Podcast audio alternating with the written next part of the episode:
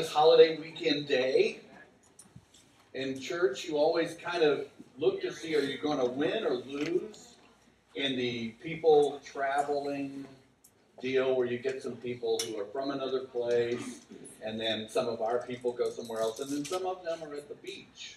So, uh, so we we count those as uh, in another place. So, uh, but like to welcome everyone this morning.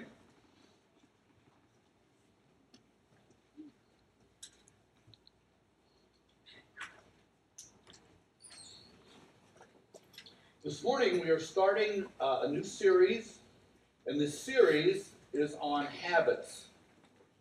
In our last series, uh, we kind of finished it up with what does it take to really finish well?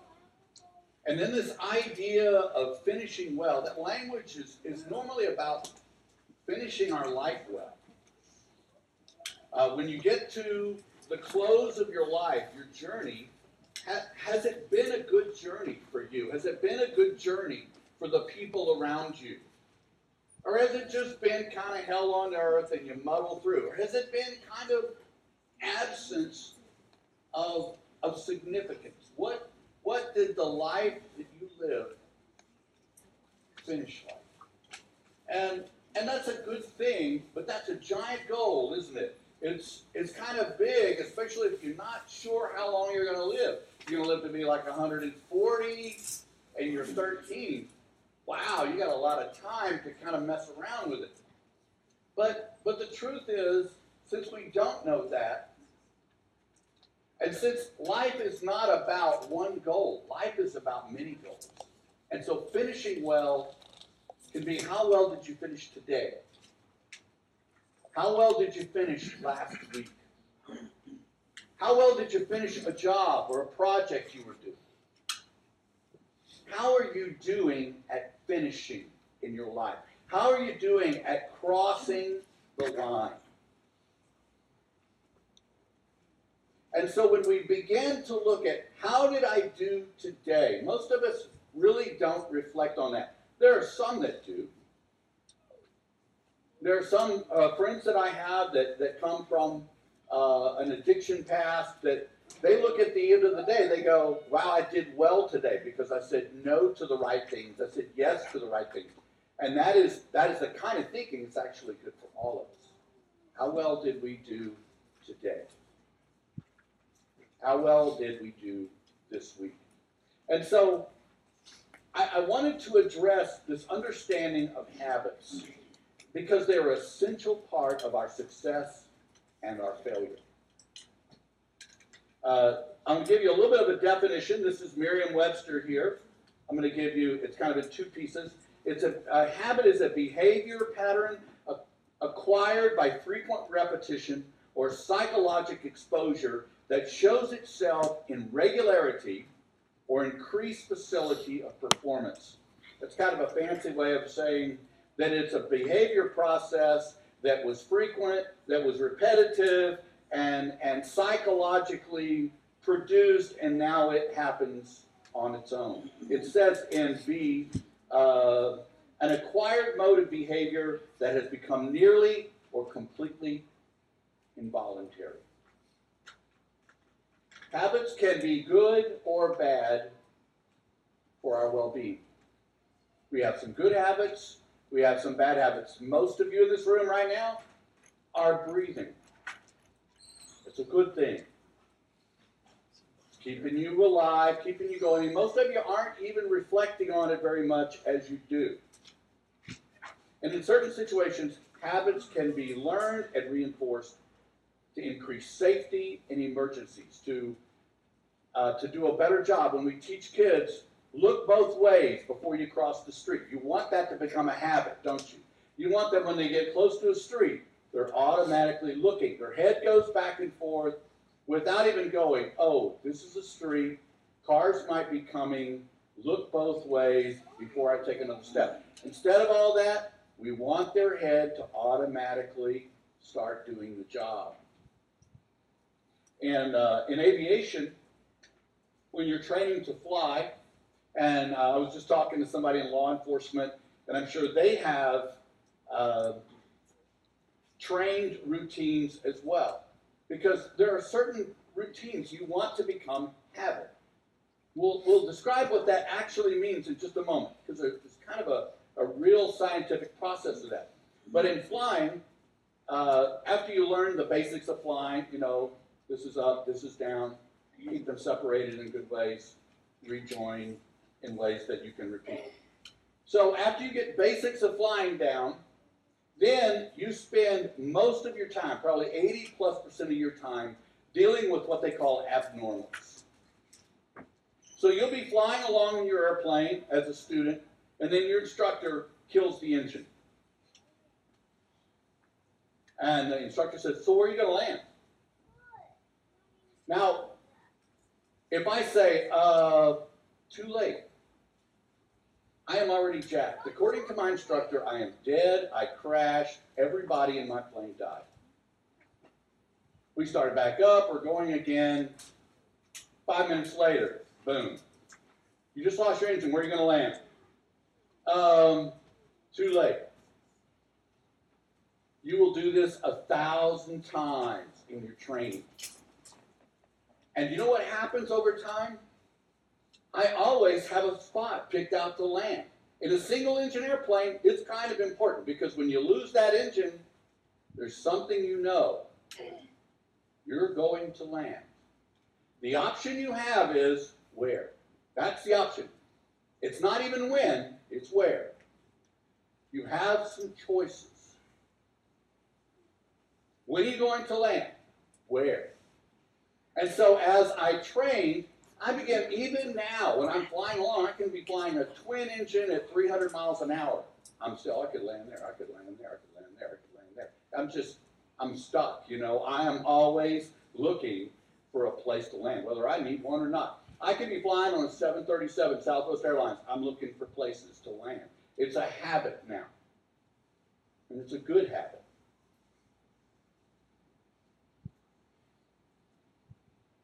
The truth is, much of our life can be lived out in the form of habits. And much of our life is operated in the form of habits. We operate more out of habit than you may know, than you may understand or think.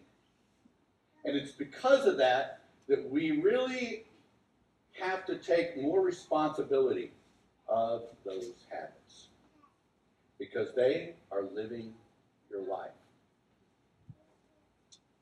When I hear statements like this, because these statements kind of have the great potential to be connected to habits.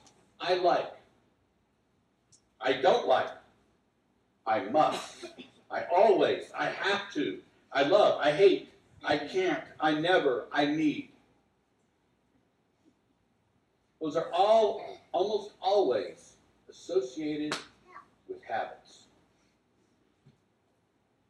When I say I need, I need some Bluebell ice cream. Yeah. I ate some yesterday with Glory. A little bit of Bailey's.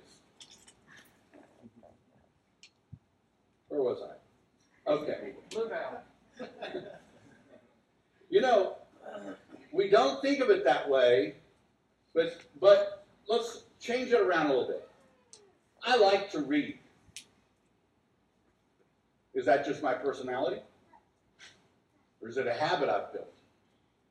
I don't like to read. Is that my personality? Or is that a habit I've built? And you see how habits and your identity become one? That's what begins to happen with habits. When they are left unchecked, they become you. You become them. I hate spinach. I don't like to read. I don't like to work. I don't like to get up early. I'm a late night person. I, I, I, I. But a lot of these are conditioning that we have accepted as me. And so now, what is driving the person of Bill? What is driving my identity? My likes and my dislikes have now become the power broker in my life. So let's see what's really happening in a habit. Science puts it this way in some things I've read. When first learning a new activity, an action, event, or even a thought process, and it's new, we use a lot of brain power. It's it, like I'm learning Spanish. I cannot tell you how hard it is for me. And I can tell as it gets later in the night, and what's happening is my Mexican friends begin talking faster. But I'm listening slower. And I'm feeling the wear on me. And where I'm like this, listening and, and trying to hang with them at noon, at, at midnight, I'm, I'm on my knees. Instead of getting every four or five words, I'm getting every 20 words. And I'm tired and my brain hurts and I hate Spanish. And I don't think anybody should ever speak Spanish again. And I want to go to bed. And they make fun of me. And they speak faster. And they clip the ends of their words like the Puerto Ricans do. And they're just messing with me now.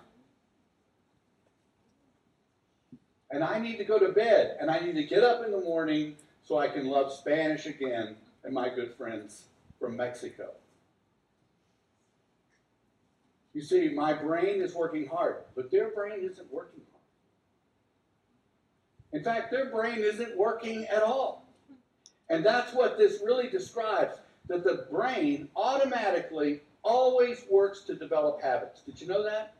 The brain is always kind of working, and the reason is there's this part of the brain that does all this stuff that is kind of works in the involuntary way. You don't have to work at it. And so it's working in the high priced RAM, and what it's doing is developing this way of doing it, these routines that pulls it into this other part of the brain where you do your breathing, where you scratch your ear if it itches. It's where you do those things that you're not having to think to do. Your brain is always looking to move things there. So when they've studied people and they've given them routines, when they're first given the routine, for example, driving. When you're first driving, you're using everything you've got. You know, looking in the mirror and studying this and the rearview mirror and all these things. And after, you know, a year or two of driving, you know, you got a sandwich, a drink. Uh, probably most of you have texting going on. I don't know. Uh, you're driving with your knee. Uh, and you're because now all that's been, and when they check the brain waves, they're barely moving. So where they were off the charts earlier, now they're barely moving. And that's when it becomes part of your psyche, part of what appears to be you and I. Once the routine is developed, it takes very little brain power and it happens automatically. Statements often connected with habits. Research has demonstrated that habits will persist even when the presence of negative effects. And it has to do with cues. Now, this is not a science lesson. I'm going somewhere here. In addiction, habits are emergent phenomena often trained without conscious awareness. So here's what happens with habits, when you think of instinct,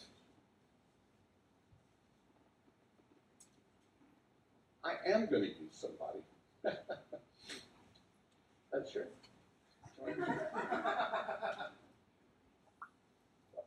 Okay. Now, she obviously does not know what's about to happen to her. She's not pleased, I can tell. But she has a guest, so I can probably get away with this on a little level. So are we ready? All right, now, if I were to do this, see how her eyes blink? But she didn't tell her eyes to. I don't think she's really afraid of me, but if I do it again, she blinks again. And we could probably do this all day long, but it would take a severe amount of brain power for her not to do that when I do that. Uh, I'm going to let her sit down before she does that to me.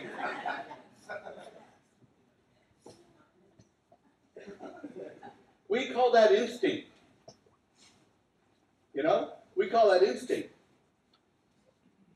There's instinct, and there's impulse.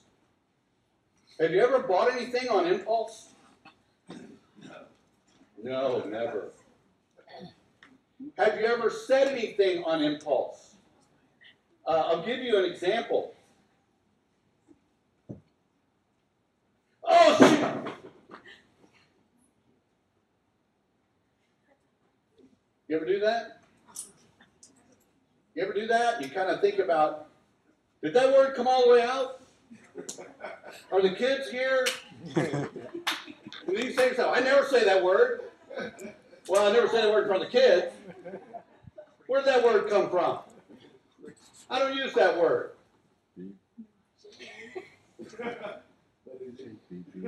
But there was a habit there, wasn't there?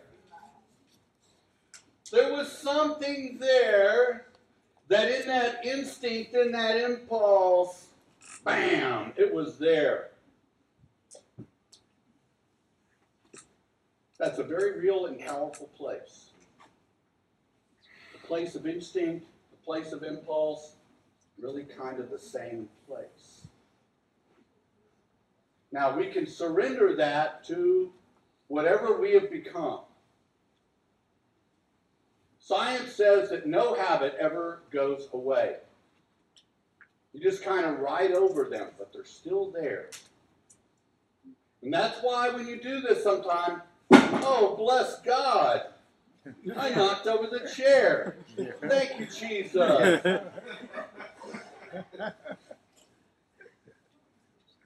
And then when you're irritated with the kids and you're angry and you're flailing your arms, and the next time you hit it, you say something different. You go, where did that come from? Well, it's another little path, another habit down there.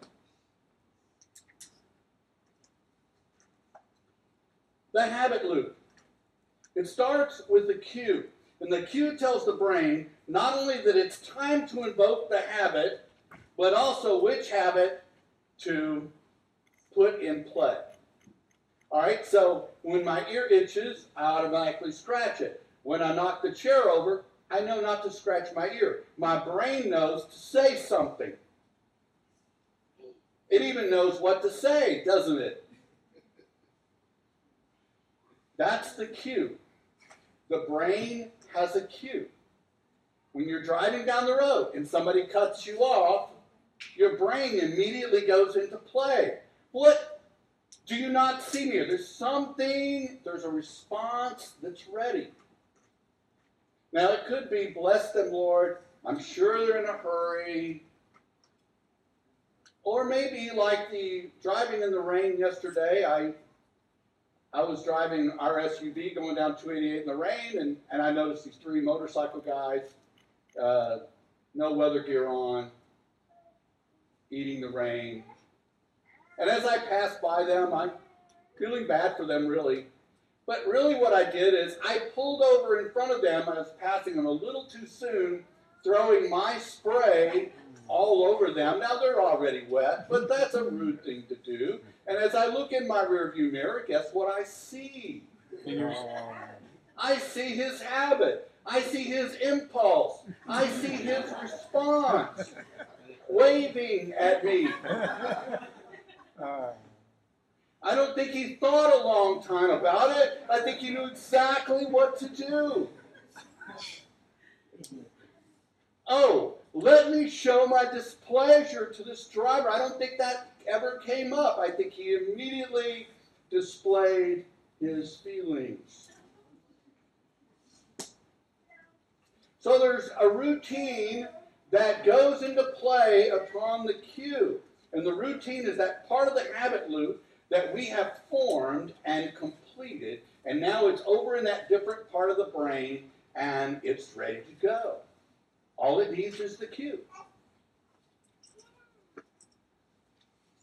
And then finally, the, piece that science describes as the reward, it's the final part of the loop, and it signals the completion. You see, we want the reward. After he signaled to me his displeasure, I, he might have felt better. Ah, he lets me have this display of displeasure. You see, there's some gratification that we get from our response. There's a gratification that comes from our response. There's something there. And the scripture uses a little bit of a different word. Because what's driving us in that case, uh, and we'll talk about it in a minute, but it's things like justice, pain, anger, resentment, pride. Lots of things can operate in our habits and we become controlled in the habits of our lives. And we are able to justify our behavior. We can see it as a, as a part of us. In Galatians 5:17, for the flesh desires, see, the, the flesh wants the reward. It says what is contrary to the spirit and the spirit what is contrary to the flesh. They are in conflict with each other, so that you are not able to do whatever you want. So let me ask you the question. When it comes to a habit loop, what is our primary issue when we say that there's a cue, a, cue, a routine, and a reward? Why, why is that a problem for somebody following Jesus?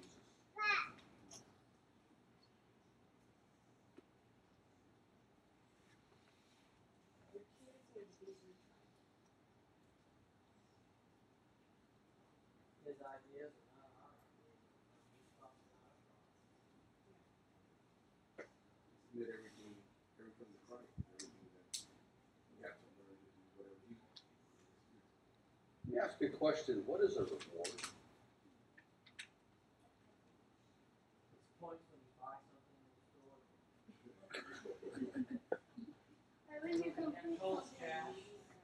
The challenge of rewards when it comes to habits is that reward has to be instantaneous. It's responding to a cue. When my response goes into play, it is giving me my reward, it's getting it. The reward is the completion of the habit cycle. The challenge is what we see here in Galatians 5:17.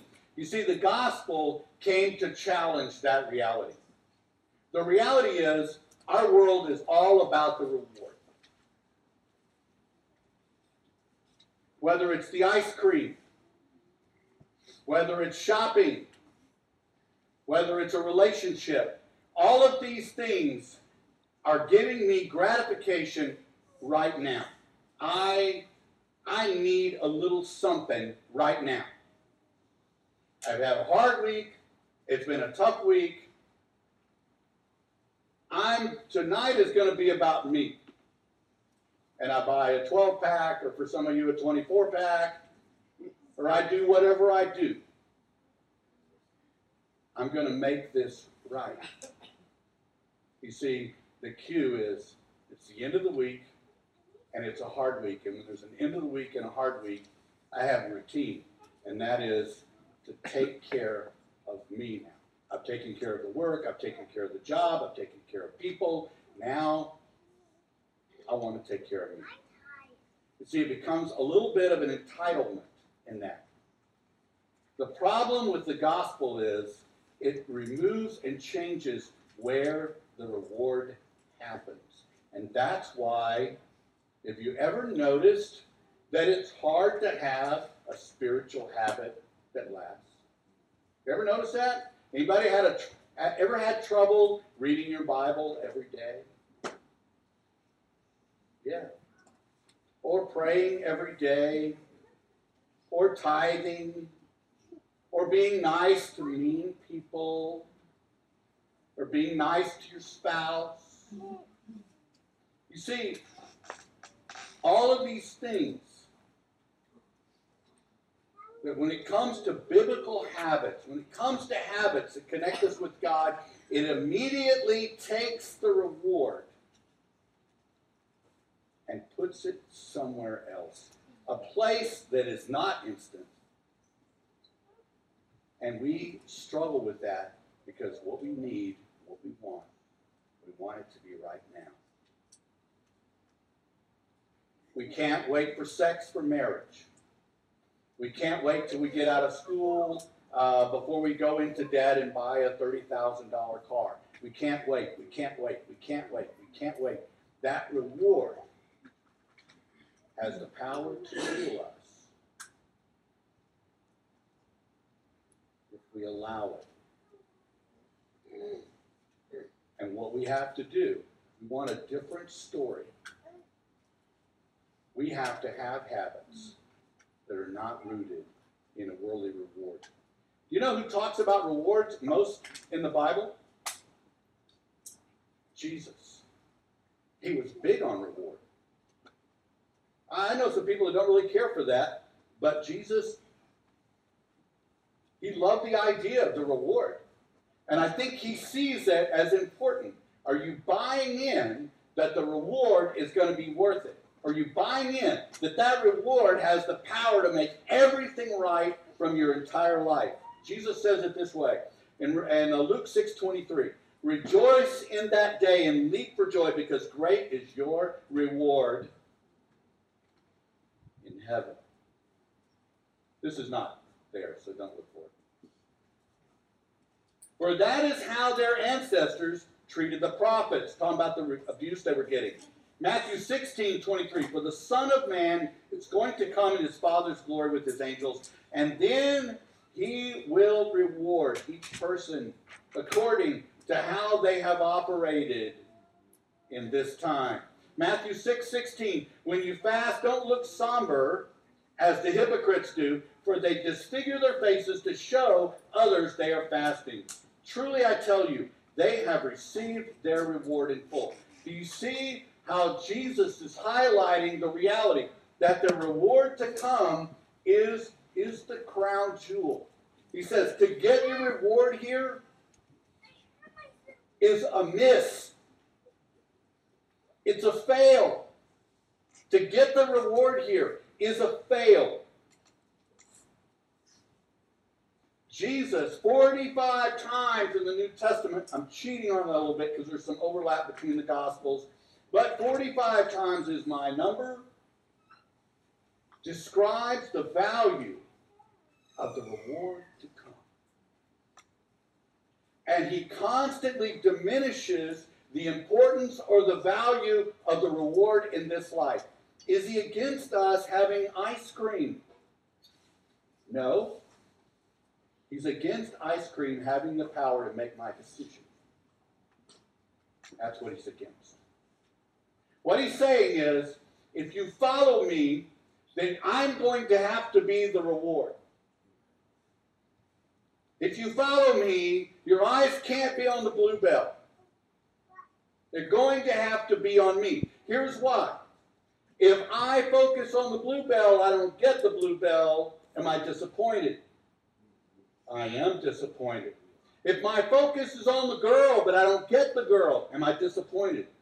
Absolutely, I'm disappointed. If my focus is on the job, but I don't get the job, am I disappointed? My whole life is full of disappointment. I talked to somebody yesterday. He went on for a half hour about every disappointing aspect of his life.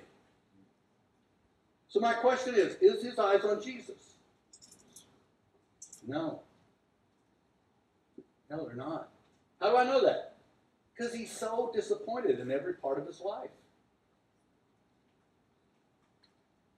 But when I focus on Jesus instead of the bluebell, do I still want Bluebell? Of course I want Bluebell. Do I still want the girl? Of course I want the girl. Well, I don't want the girl. I have a girl.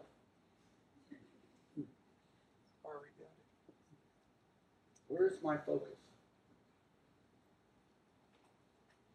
Because when I make my life about my reward, when I make my life about me gaining my reward, you see, for us, the closure of the habit is Jesus. The completed cycle of the habit is Jesus. And that's why when somebody cuts me off, have I instilled a habit that's going to take me to Jesus? Or do I flip that person off and do I do this and do I do that? And then at the end of the day, I can ask forgiveness. And Jesus forgives me. It's not about forgiveness, it's about you lead a, lo- a losing life. You lead a life that you're constantly cleaning up.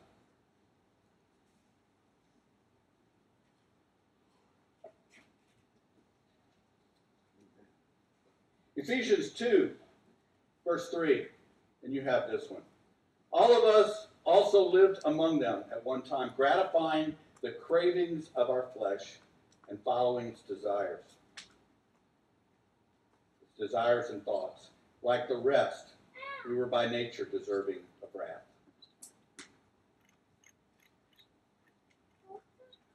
And then finally, Ephesians 4:22.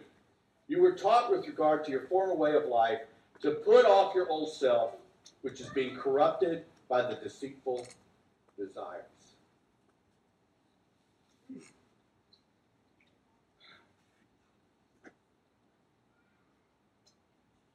Of you ever heard the, the name Chuck Negron? Okay, you're a little bit young, but there's a few of you that should know. He was the lead singer for Three Dog Night. You know, Jeremiah was a bullfrog, and some of those, just an old fashioned love song. One is the loneliest number. I could sing a couple of those if you like, but I won't. Brilliant voice, great basketball player, went to college on a scholarship. Clean cut guy, didn't smoke, barely drank. Was at a party, you know, a party that young musicians would go to. Pretty girl walks up to him, gives him a kiss,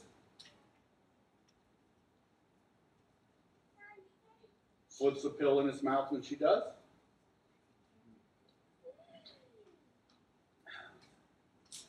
And he said, I was hooked.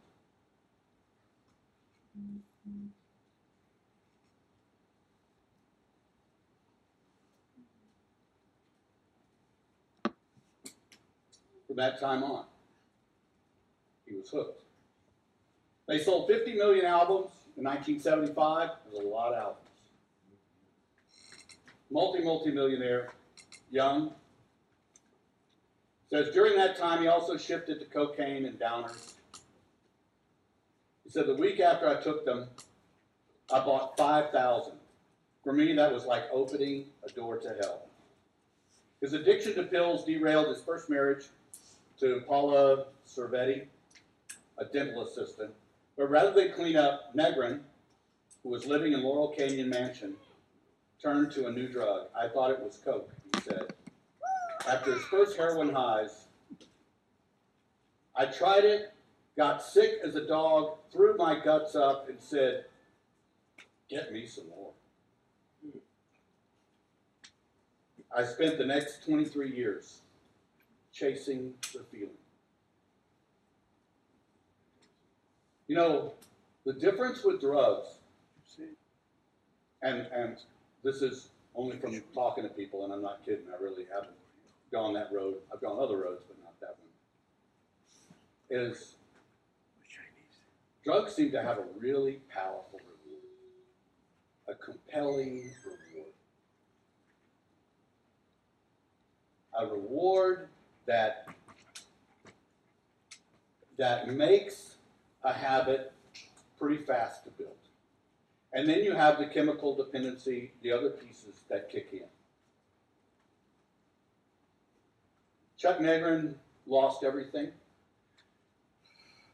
He spent six years as a homeless guy on the streets of LA, sleeping in abandoned buildings. He said, I traded everything I had, and I would have traded more. Chasing that high.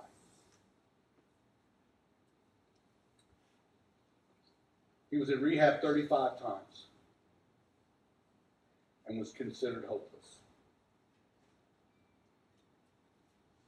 And he credits God with finally saving him. And he is now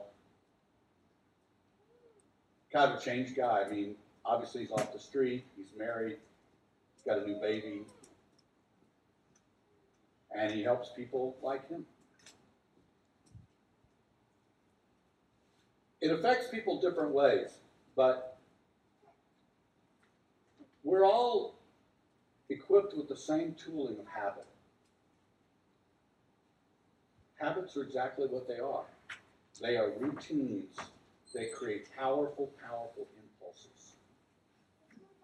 And they will bypass all rationale to accomplish their goal. And God understands that about you and I. Habits can be a good thing. But what God says is we're going to have to change your reward to a real reward. He said, I traded my gifted, successful life, my career as a musician, for a career as a junkie. I became a professional, full time junkie. He stole cars, he stole jewelry, he broke into places. This is a guy that made multi millions and millions of dollars.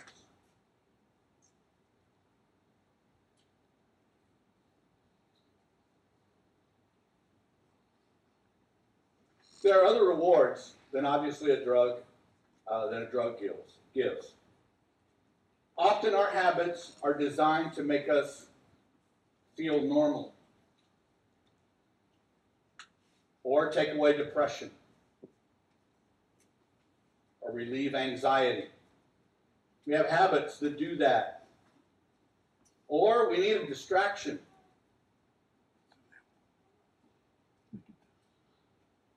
Or we need a reward. Treating yourself because you deserve it. Or maybe you need justice.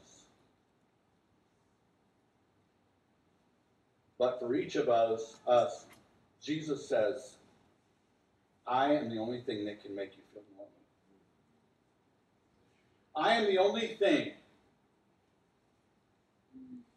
that challenges depression at its core. I'm not saying there's not depression medicine. I'm saying that Jesus is here in the places where we self medicate. He's in the place to relieve anxiety. He's the distraction we need.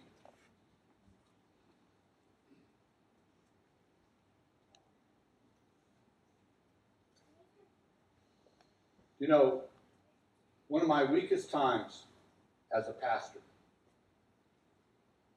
used to be when I would return from work in Mexico. And the greater things that God did in Mexico, the greater the hole was two hours after I got home. It was like a reward.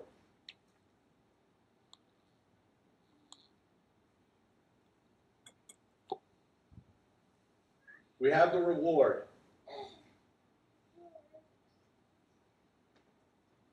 And the cues and the reward are connected. What we want we can see the, the moment, the event, where the brain knows what to do, knows how to make you feel better. If you're anxious, maybe you reach for that wine. You're overwhelmed. Shut it all down and play video games. I know nobody does that. Depressed, go buy something. It makes you feel better even if you don't have any money. This is how habits operate, folks. And you need to understand where we're going with this is to change a habit, you have to address the cues. You need a different routine, you need a different reward. You need to change life.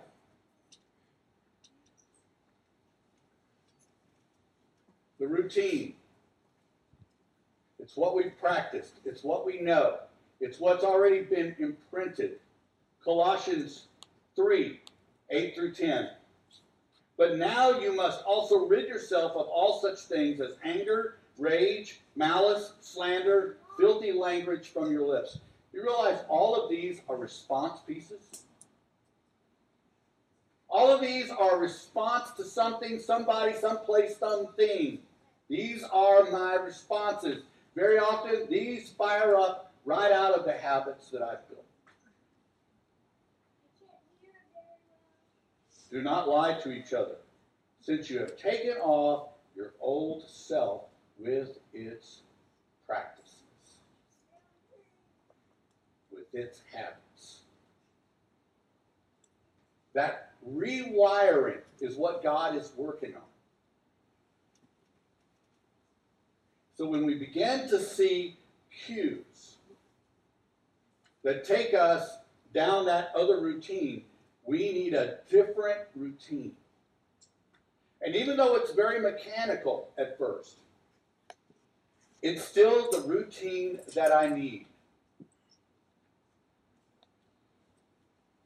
Take off the old self and its practices and have put on the new self, which is being renewed. It's being updated. It's you being updated, just like your software is getting an update. It's being renewed in the knowledge and in the image of its creator. You see, that knowledge is setting you free. It's setting me free that I don't have to be a slave to my habits. And the truth is, habits form. Everybody has habits. Everybody will have habits. We will always have habits. The brain is designed to take things to habit level.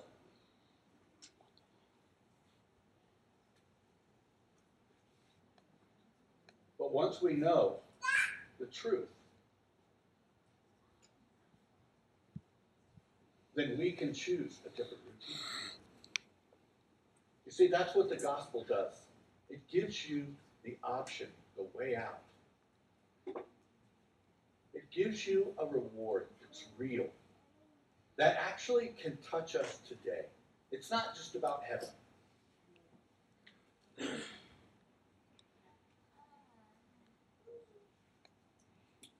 to be renewed in the image of our Creator. That's different. Romans 1 31 32. They have no understanding, no fidelity, no love or mercy. Although they know God's righteous decree that those who do such things deserve death, they not only continue to do these very things, but also approve of those who practice them.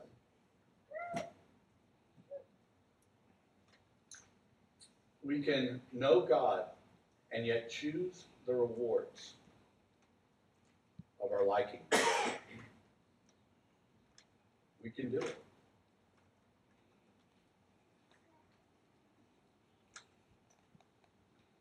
And did you know that doing nothing is a habitual activity? Has anybody discovered that? That I can get into the habit of doing nothing? It's, it's a powerful activity. There's some of us that would like to devote our lives to that particular habit.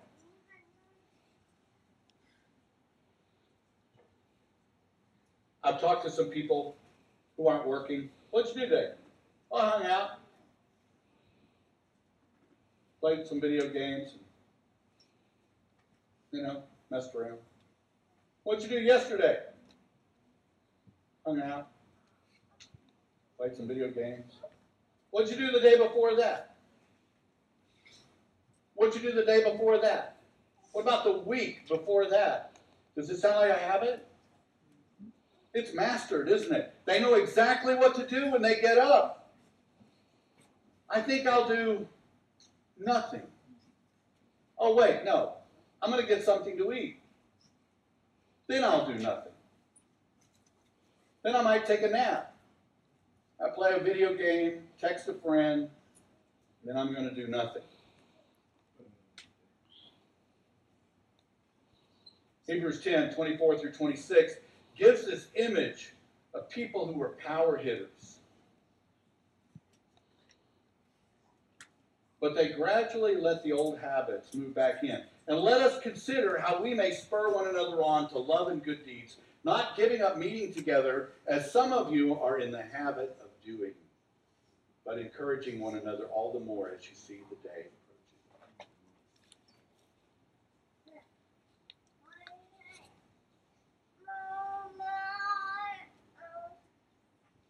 You see, habits with God are don't carry that impulse gratification unless you are intimate with Him. If you have intimacy with the Father, in other words, if you are using habits to pursue an intimate relationship with the Father, in that place, you will experience the reward of His presence.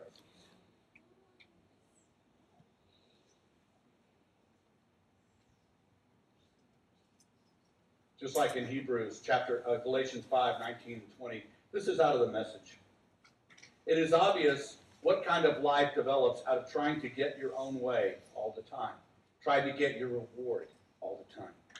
Repet, uh, repetitive, loveless, cheap sex, a stinking accumulation of mental and emotional garbage, frenzied and joyous grabs for happiness, trinket gods, magic show religion, paranoid loneliness, cutthroat competition, all consuming yet never satisfied, wants, a brutal temper, an impotence to love or be loved, a divided home, divided lives, small minded, lopsided pursuits, the vicious habit of depersonalizing everyone into a trivial, into a rival, uncontrolled and uncontrollable addictions, ugly parodies of community. This really describes a fair number of people.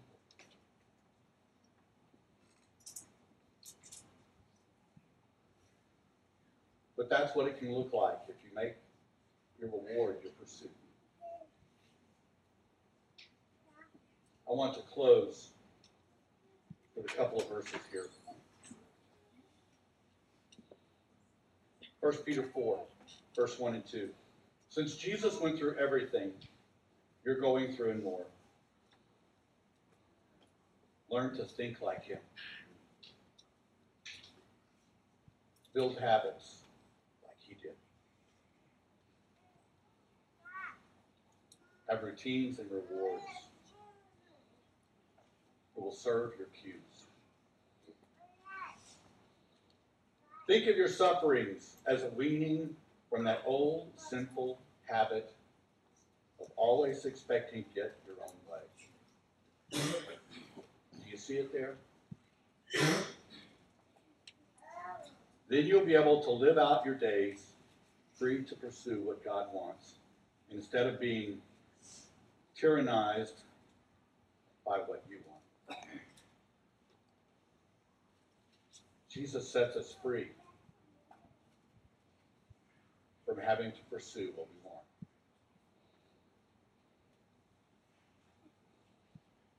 And then lastly, 1 Corinthians 7 23 24. All of you, slave and free both, were once held hostage in sinful society. Then a huge sum was paid out for your ransom. That would be Jesus. So please don't, out of old habits, slip back into being or doing what everyone else tells you. Friends, stay where you are, called to be. God is there. Hold the high ground with Him at your side. You can stand.